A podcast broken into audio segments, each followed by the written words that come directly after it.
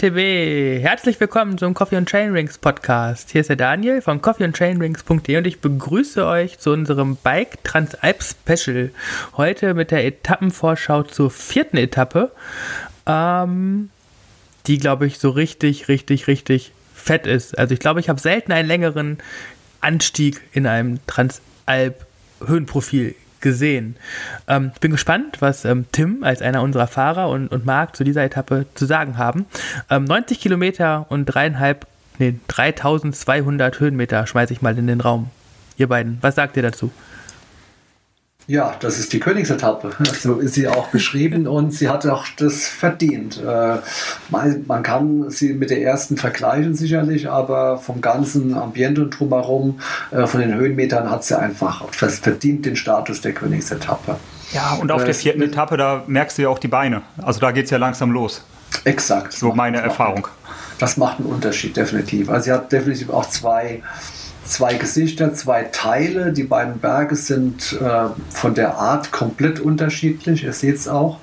Ähm, ich würde das erste jetzt nicht unbedingt als Vorgeplänkel bezeichnen, aber der erste Berg ist sicherlich äh, weniger anspruchsvoll als der erste. Wir starten in Abrika, fahren ähnlich wie wir am Tag zuvor runtergekommen sind, hinauf, natürlich nicht über den Trail, zumindest bis ins kleine Weiler Trevino und weiter zum Passo di Cuspessa, das ist ein kleiner versteckter Pass oben in diesem, ähm, auf diesem Bergrücken und fahren dann eigentlich eine sehr schöne Strecke hinüber zum kleinen äh, Weiler namens Mola. Ihr seht diese diese grüne Strecke, diese, ähm, ja, diese Schotterwege, diese Forstwege, ähm, macht Spaß, da Mountain zu biken. Das sind auch wieder diese Wege, die, ähm, die halt ein bisschen rauer sind, die gar nicht so gebügelt sind für, für 40 Tonner Holz-LKWs. Also da geht es über Alm, es sind Almhütten über Almen durch Wälder durch, auf und ab und äh, ruppiger Untergrund teilweise, grobschottriger Untergrund. Äh, macht Spaß zu fahren, ist, ist halt Mountainbiken und gehört auch dazu.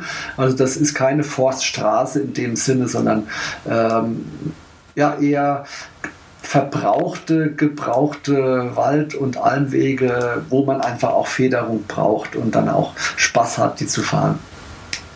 Und wenn wir dann in dem kleinen Dorf Mola sind, nochmal auf der kleinen Ebene mit Blick auch in die äh, Adamello-Gletscher, geht es in den Wald, kurz auf einer äh, Zufahrtsstraße, eine kleine Straße in einen sehr, sehr pfiffigen Trail, der die Hinweise in sich hat, wo man einfach auch mal ein bisschen aufpassen muss, aber so ein klassischer Naturwaldpfad, der da hinunterführt, der auch einfach Spaß macht zu fahren. Und äh, mit allen Tücken, die diese, diese Waldnaturpfade haben, die haben halt mal Wurzeln im Weg und mal eine enge Kehre und mal einen kleinen Absatz. Äh, nichts Brutales in dem Sinn, also dass man da jetzt äh, Angst haben müsste, aber wie halt ähm, wie man es vom Mountainbiken kennt, der könnte auch in Willingen sein. Ja? Es ist einfach ein natürlicher Waldweg um Wurzeln, um Bäume herum und äh, macht Spaß zu fahren, macht richtig Spaß. Äh, führt, dann, führt dann weiter ähm, über einen kleineren Weg, äh, im Wald bleibend, äh, wo ein bisschen breiter wird, später über Forstwege und kleine Straßen.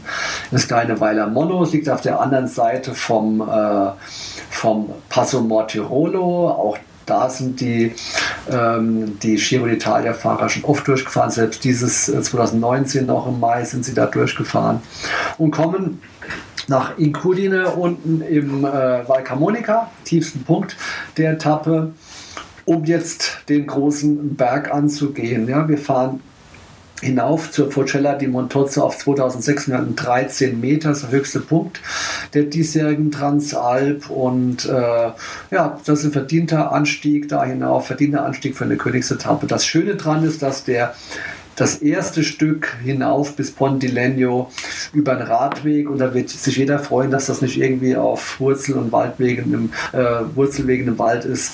Einfach mal jetzt eingrufen für den großen Anstieg hinauf, langsam ansteigend äh, in der rechtszahmen Steigung bis Pontilegno kann man da doch schon mal die ersten Höhenmeter äh, wegkurbeln, ohne ähm, sich da zu verbrennen. Wenn wir in Pontilegno angekommen sind, bis fast hinauf zum äh, Rifugio Bozzi, äh, Bozzi, kurz unterhalb, ist fast schon eine klassische Transalpstrecke, die wir schon dreimal gefahren sind. Es geht dann über Casa di Viso, wunderschönes kleines Weiler mit alten Hütten, da geht es auch durch, äh, hinauf Richtung äh, Alta Via Camuna, das ist so ein Pfad, äh, den wir schon dreimal gefahren sind. Wo der abbiegt, fahren wir aber diesmal ein kleines Stück weiter. Der Anstieg hinauf, da von Casa di Viso Richtung Rifugio Bozzi ist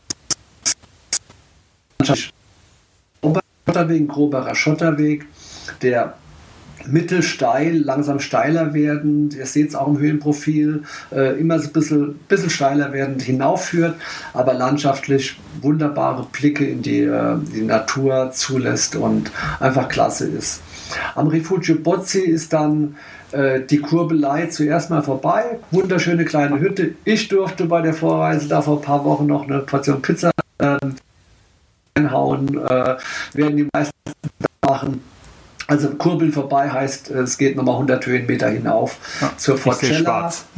ja, also es ist definitiv eine Schiebepassage. Ich glaube nicht, dass einer der, der Profis das fahren kann. Es ist ähm, auch der Untergrund. Vielleicht die Steigung würde es vielleicht gerade noch zulassen. Der Untergrund ist dann so äh, gemeint. Es ist definitiv eine Schiebepassage.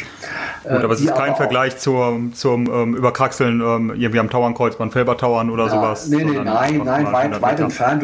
Du, du, siehst die, du siehst die, die Scharte schon unten, also du weißt, wo du hin musst. Äh, das ist eine Sache von wenigen Minuten. Bist du da oben. Ja, und dann öffnet sich das Tal. Da oben ist dann wieder ganz weit. Äh, Sie nach oben ist es noch ein bisschen flacher, der Trail. Und es beginnt ja eine der spannendsten Trailabfahrten der Transalp. Ähm, es ist auch wieder ein Bergweg einfach, der meistens gar nicht steil ist, aber halt vom Untergrund äh, ruppig teilweise, durchaus ruppig, muss immer konzentriert bleiben. Und der Bergweg hat diese Tücken, die halt Bergwege haben, äh, größere Steine drin, Absätze drin, auch mal von wenigen Metern. Ähm, wenn man unsicher ist, muss man halt auch mal absteigen, aber das sage ich auch dazu, nie lange. Ja? Es sind keine 100 Höhenmeter Enduro-Abfahrten da drin, sondern da kommt mal ein Absatz. Ja? Da steigt man halt mal, wenn man, sich, wenn man unsicher ist, vom Bike kurz ab geht rüber und fährt weiter. Also das ist so ein typischer Bergweg, wie man ihn kennt, aber in einer Hammerlandschaft, so ab der Mitte ungefähr, ähm, in, wo hier der Punkt Valmontozzo, das Tal heißt nach Valmontozzo eingezeichnet ist, sieht man dann auch den äh, Lago di Bianpalu, ein Stausee, auch wunderschöne Farbe, blau, türkis leuchtend, wo es dann hinuntergeht am Hang, so steile Berghänge später, wo der Weg hineingebaut wurde, wird aktuell, wurde im letzten Sommer auch renoviert, viele Stellen.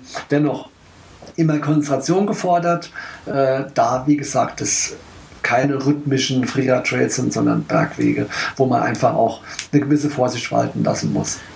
Ja, aber das ist ja auch, das ist ja auch schön, das habe ich ja schon mal gesagt in vorigen Folge. Das sind die Wege, die mir persönlich immer äh, den meisten Spaß machen. Und wir sind jetzt ja auch auf einer vierten Etappe und das heißt, jeder sollte sich so ein bisschen in die Alpen eingegroovt haben und das, die, ähm, die Technik und das Zutrauen wächst ja auch dann mit, mit der Erfahrung im Laufe so einer Transalp und hinten raus kann man so etwas dann schon, glaube ich, ganz gut bewältigen. Ja. Hinten raus. Na, vier. Wenn man, wenn, ja, definitiv. Wenn man dann den Lago erreicht hat, muss man nochmal ca. 200 Höhenmeter hochkrabbeln, auch mit Blick nochmal über den See kommt dann auf so einen schönen Waldweg, der rüberführt letztlich ins Val di Peio. Ähm, wir müssen noch mal 50 Höhenmeter in den Ort Peyo, also wir sind im Val di Peio.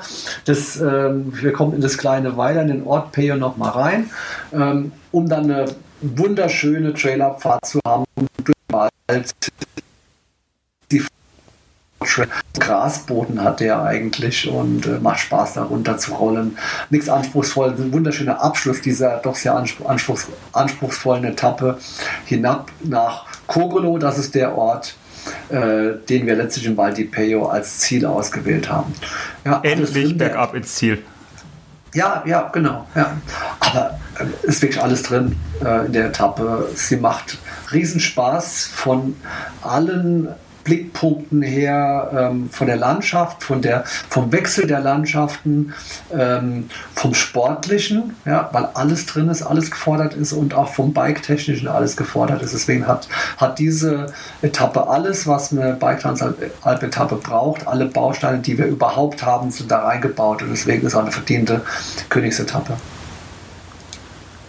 Ja, hervorragend. Ja, ja auf jeden Fall. Ähm, cool. Und danach habt ihr es ja quasi schon geschafft, möchte man meinen. Ähm, aber dass dem nicht so ist, wird uns dann Marc in der nächsten Woche erzählen, denn nach der Königsetappe geht es natürlich auch noch weiter auf dem Weg nach Riva del Garda. Danke fürs Zuhören. Ich wünsche euch noch allen einen schönen Abend. Bis nächste Woche. Tschüss. Tschüss. Tschüss.